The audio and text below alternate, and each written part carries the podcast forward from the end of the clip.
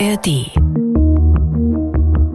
Uns ist tatsächlich eine historische Entscheidung gelungen heute im Rat, im Innenrat. Wenn wir im Moment so viele Menschen pauschal abweisen, weil wir ihre Fluchtgründe nicht akzeptieren, geht damit möglicherweise auch ein Kapital der Zukunft sehr stark verloren. Wir haben entschieden, dass wir ein gemeinsames Asylsystem auf den Weg bringen. Die normative Selbsterzählung Europas hat große Brüche bekommen.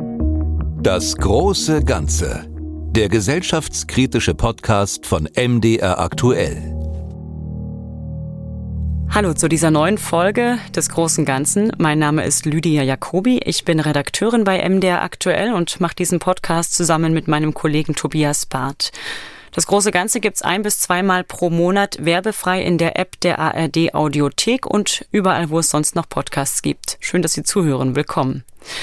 Als Mitte Juni vor der griechischen Küste ein Flüchtlingsboot unterging und mindestens 80 Menschen starben, wahrscheinlich eher ein paar hundert, da geriet wieder einmal das unendliche Leid auf dem Mittelmeer in den Blickpunkt. Schätzungen zufolge sind seit 2014 mehr als 26.000 Geflüchtete in den Fluten ertrunken. Und manchen Kritikern oder Kritikerinnen zufolge könnten es bald noch mal mehr werden, bevor der sogenannte EU-Asylkompromiss, wenn er denn kommt wie geplant, mit seinen Schnellverfahren an den Außengrenzen tatsächlich eingesetzt wird. Und während in politischen Sonntagsreden Menschenwürde und westliche Werte besungen werden, scheint es eine gewisse Abstumpfung zu geben, was das Elend der Flüchtenden angeht. Aus Ohnmacht vielleicht, aus Resignation, vielleicht auch aus Doppelmoral. Warum interessiert uns zum Beispiel das tragische Schicksal von fünf U-Boot-Touristen phasenweise so stark, während das von tausenden Migrantinnen und Migranten in den Hintergrund tritt? Ich möchte über all das mit Naika Furutan sprechen. Sie ist Direktorin des Deutschen Zentrums für Integrations- und Migrationsforschung und hat an der Humboldt-Universität Berlin außerdem die Professur für Integrationsforschung und Gesellschaftspolitik inne. Zuletzt erschien ihre Essaysammlung Es wäre einmal Deutsch über die postmigrantische Gesellschaft. Darauf kommen wir zu sprechen. Erstmal aber Hallo an Sie, Naika Furutan. Hallo, schönen guten Tag. Frau Forotan, zunächst einmal der Blick auf diesen sogenannten EU-Asylkompromiss, der ja auch beim letzten EU-Gipfel vor der Sommerpause für Streit gesorgt hat. Darum hat man nun über Jahre gestritten und gerungen, seit 2015, 16 etwa. Jetzt haben sich Anfang Juni die EU-Innenminister auf eine Neuregelung geeinigt. Ähm, EU-Kommissionspräsidentin Ursula von der Leyen sprach von einem Meilenstein, der Kanzler von einer historischen Einigung, die Deutschland entlaste. Welche Worte würden Sie denn wählen? Ja, Sie haben es ja selber schon gesagt, das ist ein langer, zäher Weg. Seit 2016 wird um diese Reform gerungen. Äh, verabschiedet ist sie in der Form noch nicht. Bis 2024 hat man sich Zeit gegeben. Und wenn ich ein Wort dafür finden sollte, dann würde ich in der Tat sagen, äh, das ist nicht etwas, was Europa gut zu Gesicht steht, dieser Reformkompromiss. Inwiefern? Es ist in der Tat so, dass man schon 2015, 16, als die Zahlen hochgingen nach dem Syrienkrieg, äh, sehr schnell zusammenkam mit der Idee, Europas Grenzen schneller zu schützen. Das hat sich in diverse Formen von anderen Schutzmaßnahmen umgesetzt. Das bekannteste ist wahrscheinlich die Aufstockung von Frontex, der EU-Agentur, die zur Grenzsicherung auch im Mittelmeer patrouilliert. Und äh, wir haben in der Tat, wie Sie festgestellt haben, in den letzten Jahren kein Absenken der Zahlen der Toten erlebt. Und im Moment geht die Illusion in die Richtung, wenn wir diese Verfahren schneller gestalten, wenn wir die Asyl, den sogenannten Asylkompromiss, den man hier sucht, äh, beschleunigen und dazu äh, eine Position finden, dass mehr als die Hälfte der Menschen nicht mehr in dieses Land kommen können, weil sie äh, laut äh, Asylrechtslinien äh, keinen Anspruch auf Asyl haben, dann wird sich die Form der Grenzsicherung nicht mehr so grausam gestalten. Man sagt zwar in dieser Reform, dass es nur diejenigen 20 Prozent betrifft, denen von Anfang an keine Asylperspektive zugestanden wird, aber da gleichzeitig in der Reform auch geäußert wird, dass es diejenigen betrifft, die keine Papiere haben, erhöht sich die Zahl nach Hochrechnungen von diversen äh, Instituten auf wahrscheinlich 50 Prozent der Personen, die um Asyl bitten. Also es wäre schon eine drastische Reduktion und die Idee ist, dass innerhalb Europas äh, Grenzlager aufgebaut werden, die für diese Grenzverfahren zuständig sind. Das ist alles Neuland und gleichzeitig wird, so wie, so wie es sich im Moment anhört, auch die Frage danach, welches Land noch als sicheres Drittland dazukommt, so ähm, offen gelesen, dass dabei auch Länder reinkommen können, die mitnichten demokratische Standards einhalten. Insofern passt das also moralisch nicht zu dem Bild, das Europa von sich selbst hat. Mhm. Diese Zentren, diese Aufnahmezentren werden sie offiziell genannt in, ja, an den europäischen Außengrenzen. Das ist ja einer der großen Streitpunkte, denn da werden wohl Menschen untergebracht unter haftähnlichen Bedingungen, muss man wohl sagen, sehr stark kontrolliert. Wie kann man denn eine solche Unterbringung hinter Stacheldraht bei Menschen, die im Prinzip nichts verbrochen haben, eigentlich rechtfertigen? Also äh, wir müssen wahrscheinlich schon mit dem Euphemismus aufhören, die Sachen Aufnahmezentren zu nennen. Hm. Gefangenenlager wäre wahrscheinlich in dem Moment das Richtige. Und wir müssen so drastisch sein, um der Bevölkerung klarzumachen, was dort eigentlich gerade verhandelt wird. Dort kommen Familien rein, Schutzsuchende rein, Menschen, die auf ein besseres Leben hoffen, fliehen. Und allein schon, dass sie fliehen müssen, weil Europas Grenzlogik und Grenzpolitik so rudimentär äh, Steuerung zulässt, ist schon der erste Schritt, an dem wir seit Jahren eigentlich ran müssen und der nicht wirklich passiert. Aber darüber können wir gleich nochmal sprechen, wie das möglich wäre. Hm. Äh, de facto ist es tatsächlich so, die Personen, die dort reinkommen, dürfen diese Lager nicht verlassen, äh, beziehungsweise sie dürfen sie nur verlassen, wenn sie wieder zurückgehen. Ähm, solange ihr Asylstatus nicht geklärt ist, und das kann bis zu zwölf Wochen dauern, müssen sie in diesen Lagern verharren. Zwölf Wochen ist natürlich in dem Falle auch optimistisch gedacht. Wir alle wissen, dass seit Jahren die Beschleunigung der Asylverfahren auf dem Tisch liegt. Und es könnten also auch durchaus zwölf Wochen und viel mehr sein. Dort in diesen Lagern zu sein, gibt die einzige Möglichkeit raus aus den Lagern ist zurück in das Land, aus, das man geflohen, aus dem man geflohen ist oder in dem sogenannten sicheren Drittstaat, über den man, über den man gekommen ist. Jetzt gefragt danach, was als sicherer Drittstaat deklariert wird, da muss man ebenfalls wissen, dass das äh, vor allen Dingen in der äh, Bewertungslogik der einzelnen Länder innerhalb der EU liegt. Mhm. Das heißt, wenn Deutschland darüber im Parlament debattiert, welche Länder zu sicheren Drittstaaten erklärt werden, kann Ungarn ganz andere Länder zu sicheren Drittstaaten erklären. Die Möglichkeit, dass am Ende des Tages Tunesien, Ägypten, Algerien zu sicheren Grenzstaaten deklariert werden, wird zumindest mit Bezug auf Tunesien ja bereits diskutiert. Und auch hier wissen wir ja schon, wie Tunesien, welche Praxis der Ausweisung Tunesien aktuell fährt, mit massiven Grenzsicherungen, mit Kapern von Geflüchteten, mit Nachtsausweisen über Grenzen. Wir wissen es auch übrigens schon von der Türkei, dass der Türkei-Deal, der im Grunde genommen, und ich sage es mal so brutal, uns die Flüchtlinge vom Leib äh, holen sollte, dazu geführt hat, dass äh, im Grunde genommen die Türkei massiv in Grenzen gegenüber Syrien investiert hat und dementsprechend die Mauern so hoch gesetzt hat, dass aus Syrien viel weniger Schutzsuchende überhaupt rauskommen konnten, damit die Türkei quasi diese Last nicht stemmen muss. Und wir uns sagen können, warum die Türkei ist doch ein sicherer Drittstaat, da sind die doch gut aufgehoben.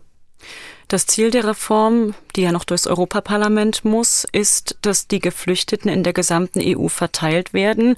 Klingt erstmal ganz gut, ähm, dass diejenigen, die keine Aussicht auf Asyl haben, schnell zurückgeschickt werden können und dass im Falle Deutschlands dann vielleicht auch letztlich weniger Menschen ankommen. Kann das denn gelingen, beziehungsweise für welchen Preis gelingt das womöglich? Die Verteilungsfrage, das wissen Sie ja, ist ja gerade wieder auf dem Tisch. Äh, einige Länder weigern sich äh, kategorisch an dem Verteilungsmechanismus teilzunehmen.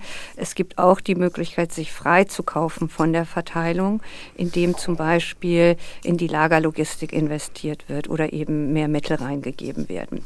Ähm, das ist der große Streitpunkt eigentlich seit 2015, 16, dass in der Tat Deutschland in absoluten Zahlen die meisten Geflüchteten aufgenommen aufgenommen hat.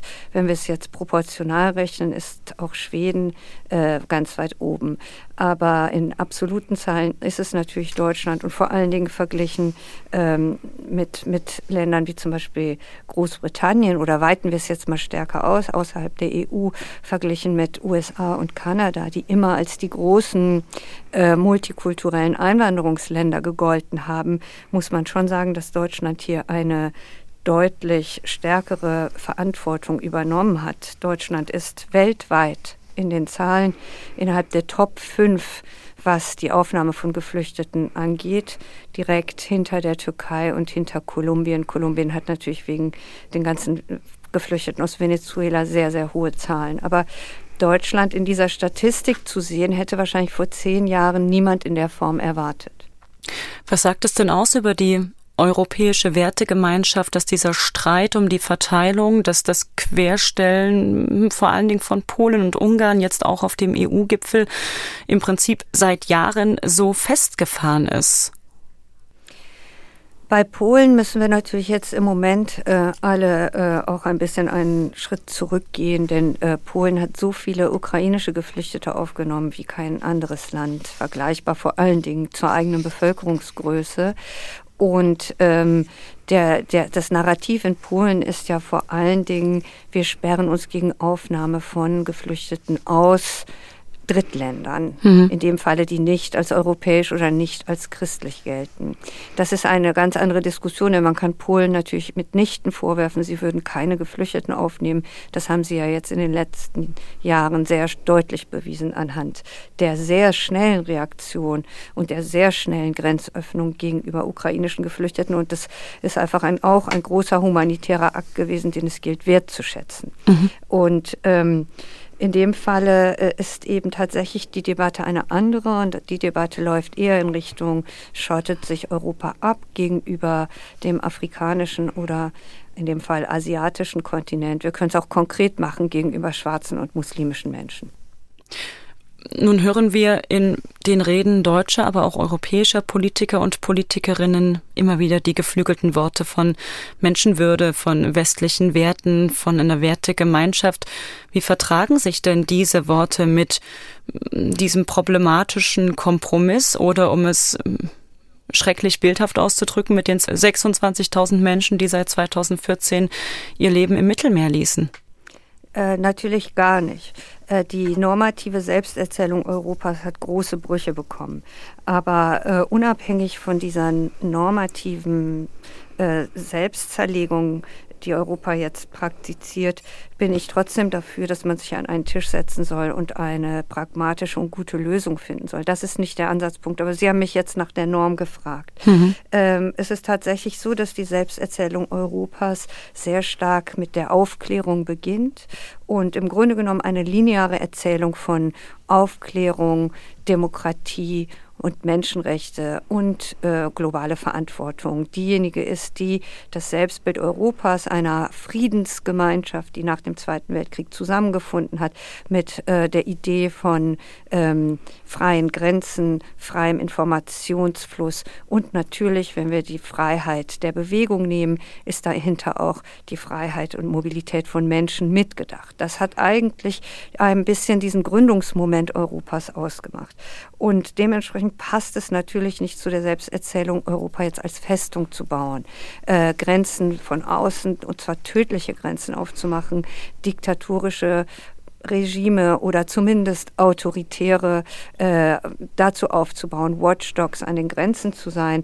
Und das, ähm, was dabei auch nicht mitbedacht wird, ist, äh, was tatsächlich wir ja jetzt selber nochmal akut erfahren, wenn zu viel Verantwortung abgegeben wird auf diktatorische Systeme, entsteht eine große Abhängigkeit, wie zum Beispiel die Abhängigkeit Europas von russischem Erdöl und Gas. Und das Gleiche könnte passieren mit den Grenzanrainern, mit den Ländern, die eben als Drittstaaten aufgebaut werden, wenn die die Abhängigkeit spüren, wenn die wissen, rein theoretisch könnten sie jeden Moment diese Schleusen, diese Mauern, diese Grenzen öffnen und Europa damit unter Druck setzen, wer ist so naiv zu glauben, dass sie es nicht tun?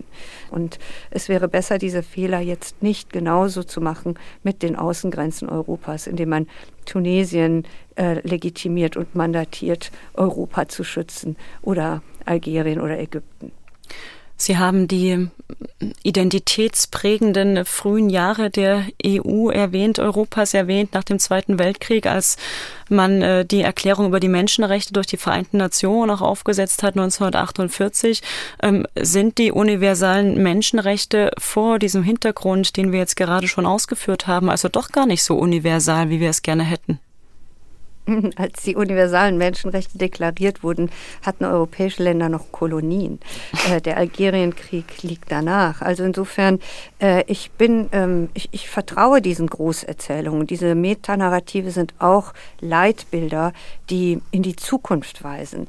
Wir können sie immer als ähm, bigotten Moment abtun und äh, da reinzoomen und sagen, im gleichen Moment, in dem das passiert ist oder in dem Moment, in dem hier in den USA die Declaration of Independence ausgerufen wurde, gab es einen Zustand, in dem selbst die, die die Gründungsväter waren, hier noch Sklaven hatten. Da können wir reingehen. Das ist auch richtig so, das ist für historisches und kritisches Wissen relevant.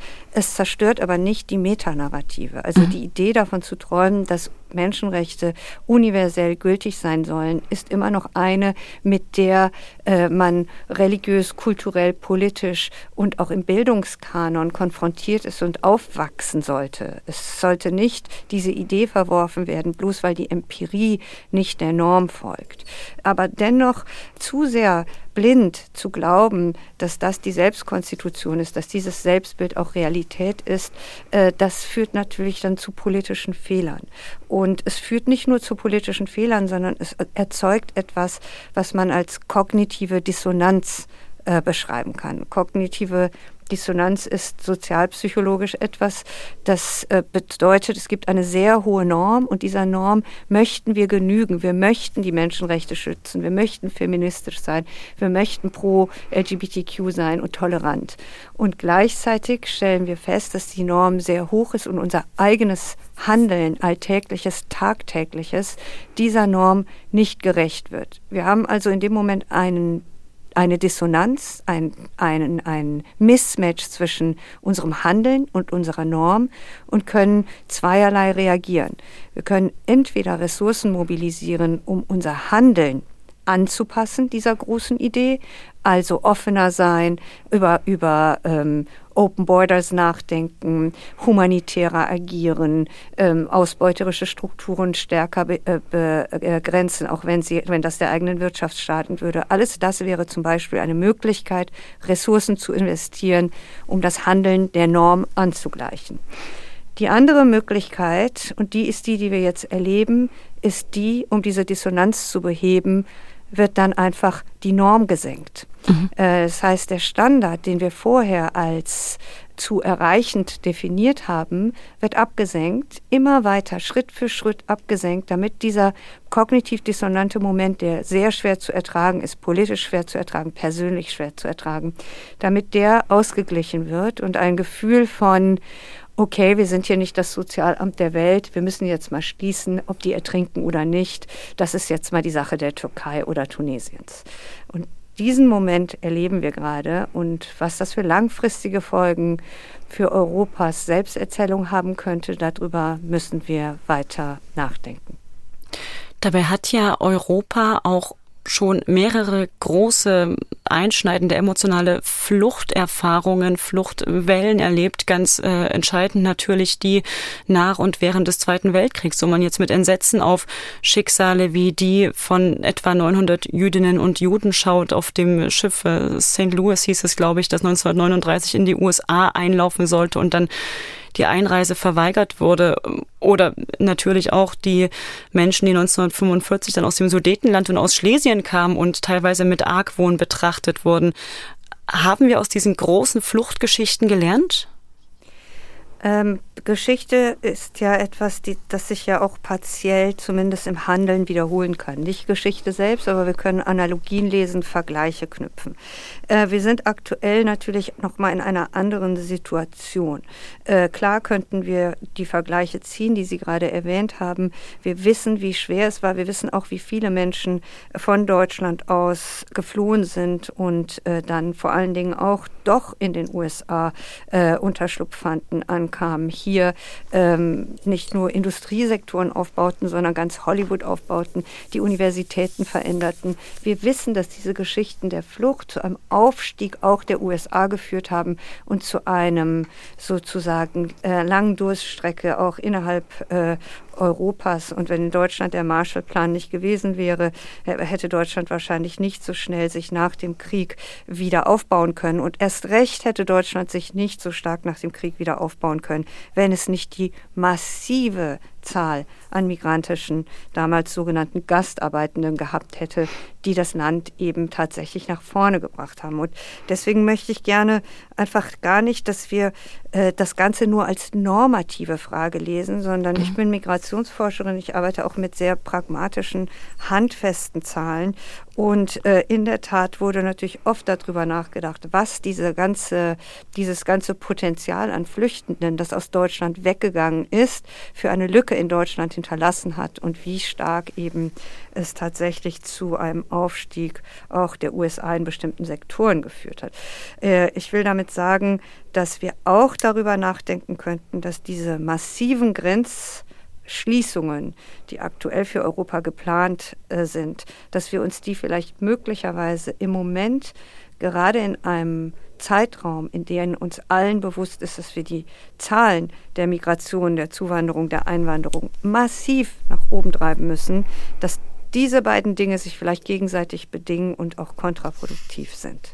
Also die Grenzschließungen werden auch die Migration von Fachkräften nach Deutschland tangieren, auch wenn wir dauernd so tun, als sei das eine Flucht und Asyl und das andere sei Migrationssteuerung und qualifizierte Fachkräfte, die zu uns kommen sollen. Aber in Wahrheit ist das beides sehr stark miteinander verwoben. In der Hinsicht wird dann oft und wahrscheinlich nicht ganz zu Unrecht auf gesellschaftliche Kipppunkte hingewiesen beim Thema Migration oder auch beim Thema Asyl, um es ein bisschen konkreter zu fassen, dass ein Land also nur eine gewisse Zahl Geflüchteter aufnehmen und versorgen könne. Gibt es diese Kipppunkte beziehungsweise wo liegen die in Ihren Augen? Wir haben ja sehr viele Zahlen dazu, dass äh, Geflüchtete äh, schwieriger in den Arbeitsmarkt hineinfinden, dass es länger dauert, bis sich das übersetzt, dass äh, teilweise äh, Traumata überwunden werden müssen, dass sehr lange dieser Transitmoment, man ist nur kurz in Flucht und möchte wieder zurück, auch den Moment behindert, hier anzukommen.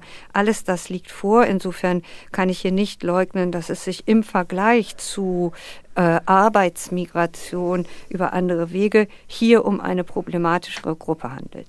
Das dahingestellt äh, sind wir im Moment in Deutschland in einem Moment, wo an, in mehreren Sektoren ein Notstand ausgerufen worden ist. Und ich meine damit neben dem Pflegenotstand auch den äh, Notstand innerhalb der Lehre und zwar der, auch der gesamten Care-Arbeit, auch Kita-Kräfte, Lehrkräfte.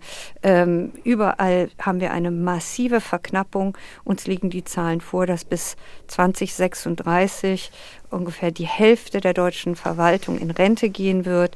Krankenhäuser ächzen, Logistikunternehmen ächzen. Und wir wissen, die aktuelle Zahl ist, zwei Millionen Arbeitsplätze sind unbesetzt. Das haben wir alles auf der einen Seite und Sie haben mich aber noch Geflüchteten gefragt konkret. Und äh, es wäre jetzt illusorisch zu sagen, wir können quid pro quo das eine mit dem anderen ausgleichen das nicht, aber wir können uns auch nicht äh, wahrscheinlich äh, der Illusion hingeben, dass wir diese massiven Lücken, die wir im Moment haben, innerhalb der nächsten ein bis zwei Jahre werden ausgeglichen haben können. Das neue Fachkräfte-Einwanderungsgesetz ist ja bereits vorgelegt worden und die Kritikerinnen in dem Falle von der FDP sagen, dass mit diesem Fachkräftezuwanderungsgesetz maximal 25.000 Fachkräfte im Jahr werden kommen können. So hoch sind immer noch die bürokratischen Hürden. Und ich mache daraus jetzt einfach erstmal nur einen Denkraum auf. Ich habe das selber noch nicht zu Ende gedacht, weil wir alle aktuell neu denken.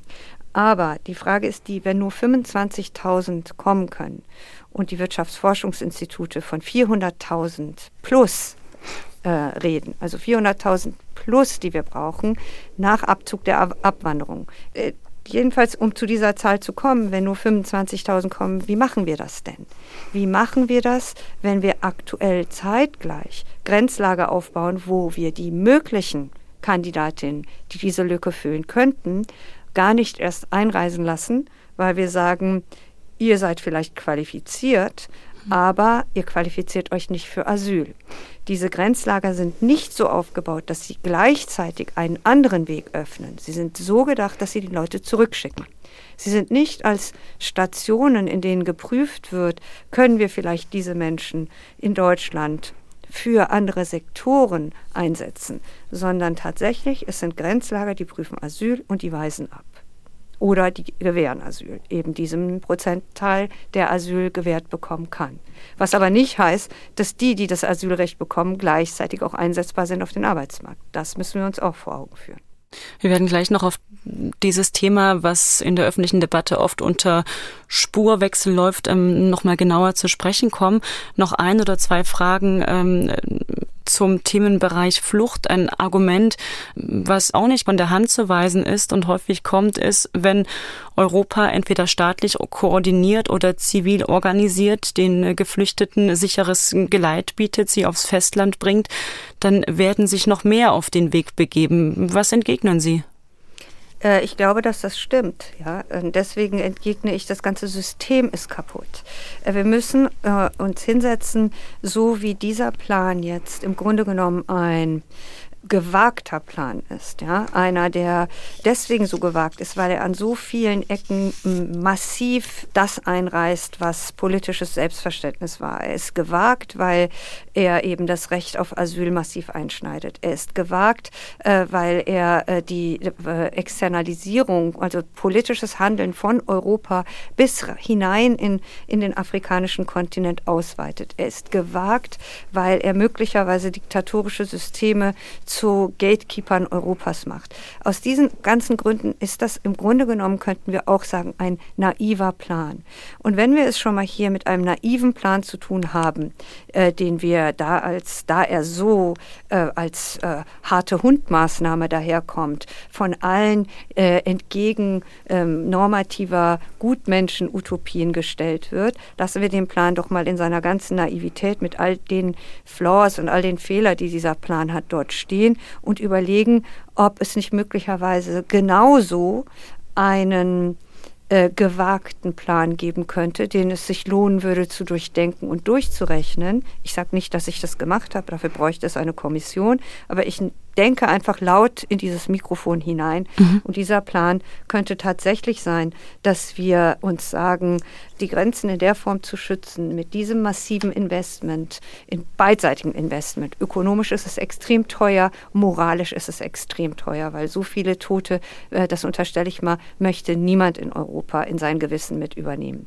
Wenn wir also sagen, wir bauen einen anderen Plan, in dem wir darüber nachdenken, ob es in Zukunft überhaupt noch solche massiven Grenzschließungen braucht oder ob wir über Open Borders nachdenken, äh, dann gibt es bestimmte Rechenmechanismen, die es zu überlegen gilt. Und der erste wäre, würde das wirklich die Zahl der Menschen, die kommen, massiv erhöhen? Fragezeichen.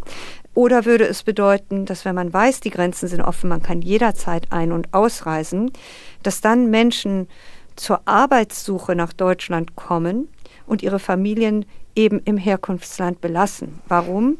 Weil sie das, was sie hier verdienen, zurücksenden können und das der Familie dort zu einem Statusaufstieg verhilft und zwar wahrscheinlich zu einem stärkeren Statusaufstieg, als wenn die Familie mitkäme und in Deutschland in doch prekären Verhältnissen weiterlebt. Das wäre der erste Punkt, der dafür sprechen könnte. Würden manche als revolutionäre Idee bezeichnen, Open Borders?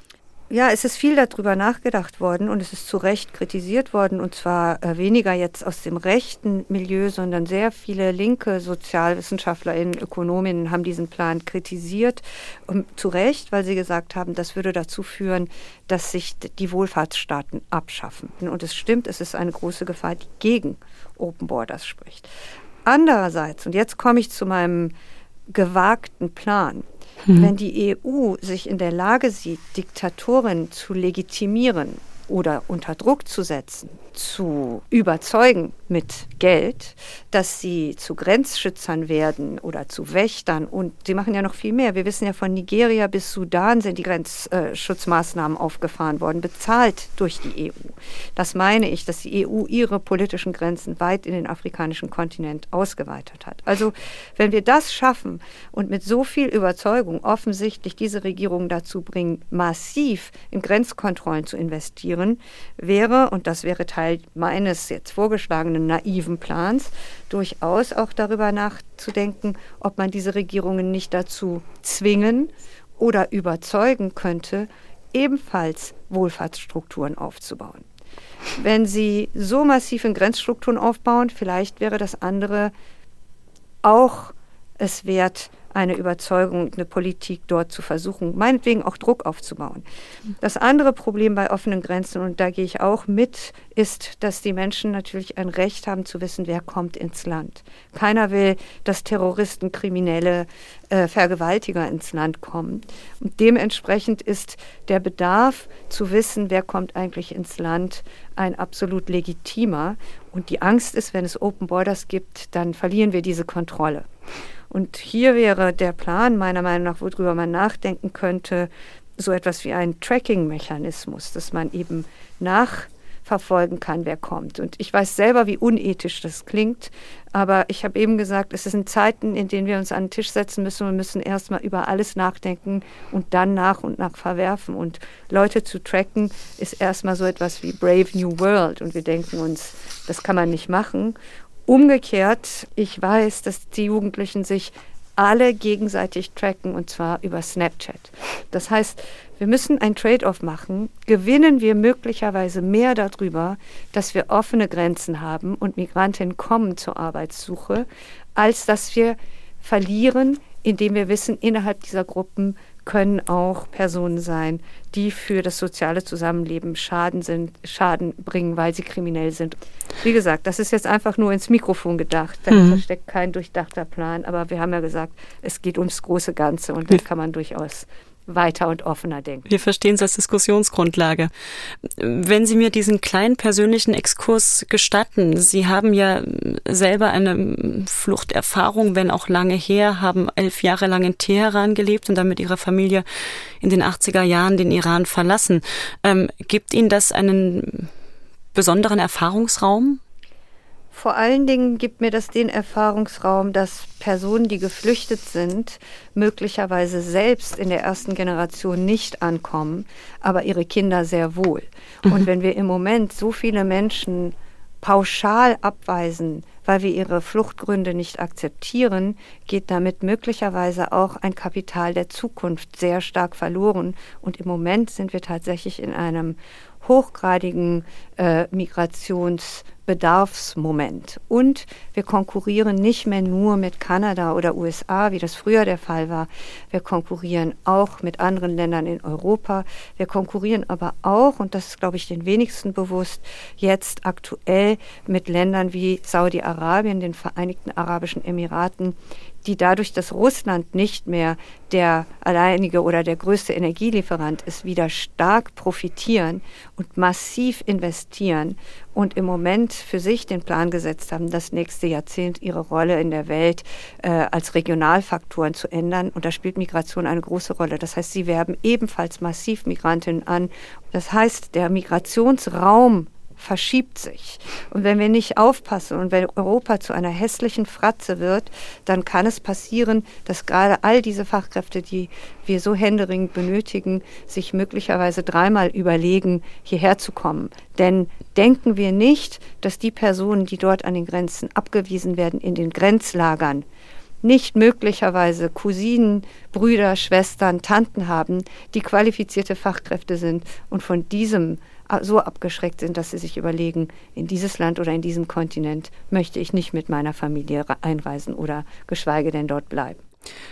Ist das, was Sie gerade skizziert haben, einer der Gründe, dass Sie von der Migrationsfrage als eine der großen sozialen Fragen unserer Zeit sprechen in Ihrem äh, Buch? Ich hatte es am Anfang mal erwähnt, es wäre einmal Deutsch.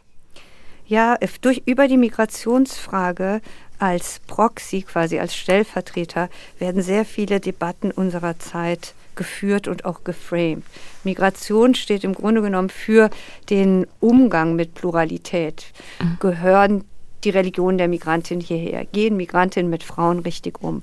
Äh, akzeptieren sie ähm, Homosexualität? Oder leben sie in Diktaturen? Können sie überhaupt Demokratie? Sind sie zu nationalistisch? Die Figur des Migranten ist im Grunde genommen die Folie, anhand derer Dinge diskutiert werden, die für Gesellschaften eine Rolle spielen. Denn natürlich spielt auch vollkommen ohne Migrantinnen Antisemitismus in Deutschland eine große Rolle oder erstarkender Nationalismus oder Faschismus. Das äh, alles wird nicht durch die Migrantinnen ins Land gebracht, aber sie bringen auch problematische Positionen mit sich. Und anhand der Diskussion über diese Figur ist eben ein bisschen auch die Möglichkeit, diese eigene Last zu externalisieren und auf die andere Gruppe zu verschieben. Oder ich wende es mal positiv, anhand der Diskussion über die Defizite der anderen wird vielleicht auch ein Raum aufgemacht, über strukturelle, grundlegende Defizite im eigenen zu sprechen. Sie konstatieren auch, dass sich Deutschland in den vergangenen anderthalb Jahrzehnten vom Einwanderungsland Widerwillen zu einer postmigrantischen Gesellschaft gewandelt hat, in der das Zusammenleben mit Migrantinnen und Migranten mit all den dazugehörigen Konflikten also bereits, ich verkürze sie natürlich jetzt, in Normalität geworden ist. Heißt es, die fortlaufenden Debatten über die Frage, wie viele Geflüchtete, wie viele Migrantinnen und Migranten Deutschland verkraften kann, um das Land zu bleiben, das wir kennen, die sind also irgendwie bereits hinfällig?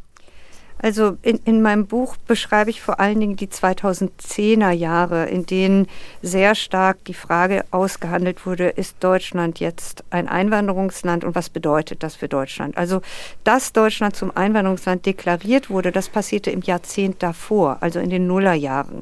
Da hat die sogenannte Süßmutkommission damals 2001 diesen Punkt gesetzt und gesagt, ja, de facto ist Deutschland jetzt ein Einwanderungsland.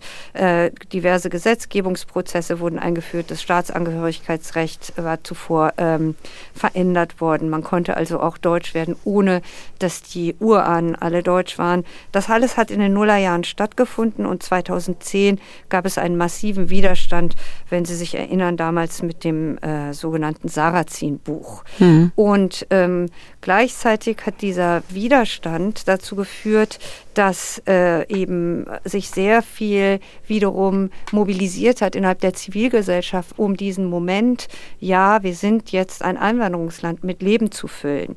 Äh, und es hat zu, zu, zu sehr starken Allianzen zwischen migrantischen und nicht migrantischen Bürgerinnen geführt. Und äh, diese Zeit erinnern wir auch wiederum mit Gesetzesänderungen wie Anerkennung der doppelten Staatsangehörigkeit oder Anerkennung der Abschlüsse.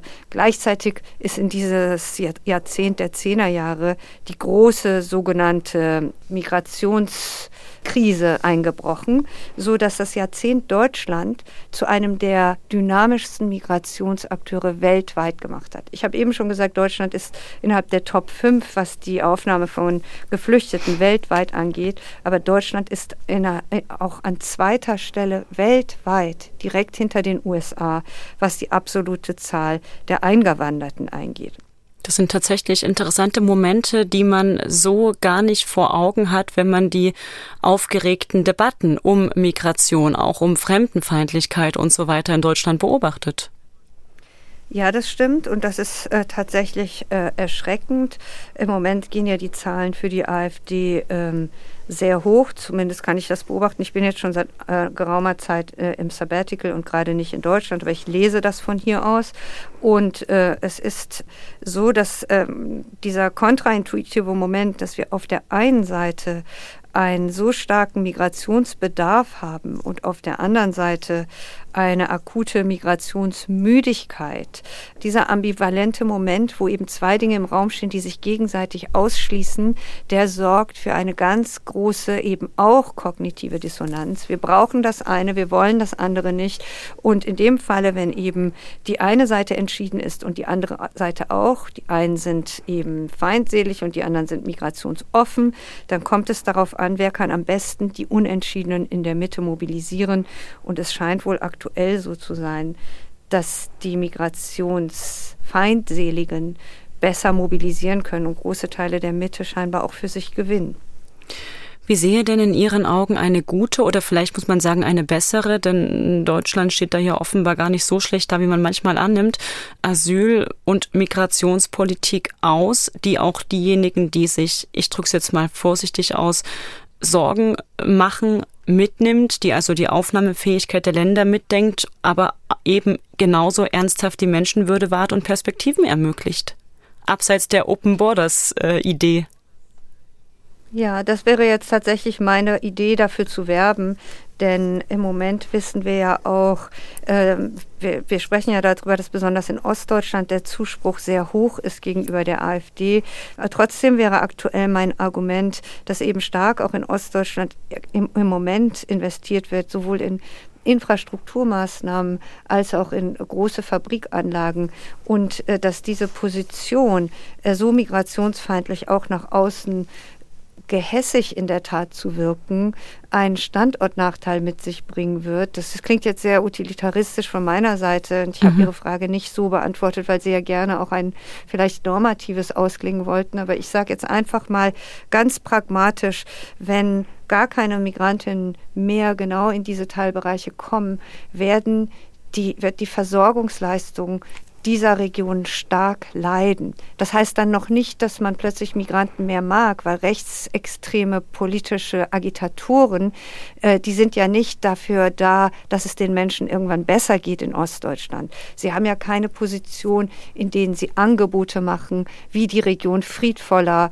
äh, äh, liebevoller, politisch geschützter, aufmerksamer äh, und äh, letztlich auch ökonomisch prosperierender dasteht, sondern das, was sie machen, ist letztlich im Grunde genommen diese Region äh, nur in Gegnerschaft, und zwar in dem Fall in Gegnerschaft zur vulnerabelsten Gruppe zu führen.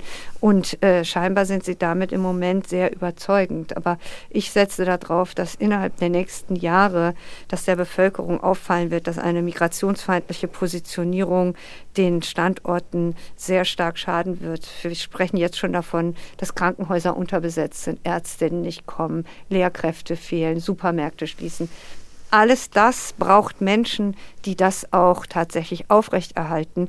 Und in der aktuellen demografischen Lage können diese Menschen, und da kann ich tatsächlich sagen, das muss man ebenso zur Kenntnis nehmen, nur Migrantinnen sein. Naika Furutan, Direktorin des Deutschen Zentrums für Integrations- und Migrationsforschung und Professorin für Integrationsforschung an der Humboldt-Universität Berlin. Frau Forotan, vielen Dank für Ihre Zeit und das Gespräch mit Ihnen. Danke Ihnen und haben Sie noch einen schönen Tag. Danke, das wünsche ich Ihnen auch. Und an dieser Stelle noch ein Hinweis in eigener Sache, gewissermaßen ein Plädoyer dafür, das Handy häufiger mal wegzulegen, nach dieser Podcast-Folge natürlich erst. Im neuen MDR-Podcast Flugmodus Vier Jugendliche ohne Handy führen Schülerinnen und Schüler aus Dresden Tagebuch über ihr Leben im Flugmodus. Wie verändert sich Ihr Leben ohne Handy durch Digital Detox, ohne den Stressfaktor Smartphone? Autorin und Host Greta Taubert geht dieser Frage in dem sechsteiligen Experiment des Verzichtens nach. Hören Sie doch gerne mal rein und danke an dieser Stelle auch fürs Zuhören. Und jetzt Handy weg. Tschüss und bis zum nächsten Mal.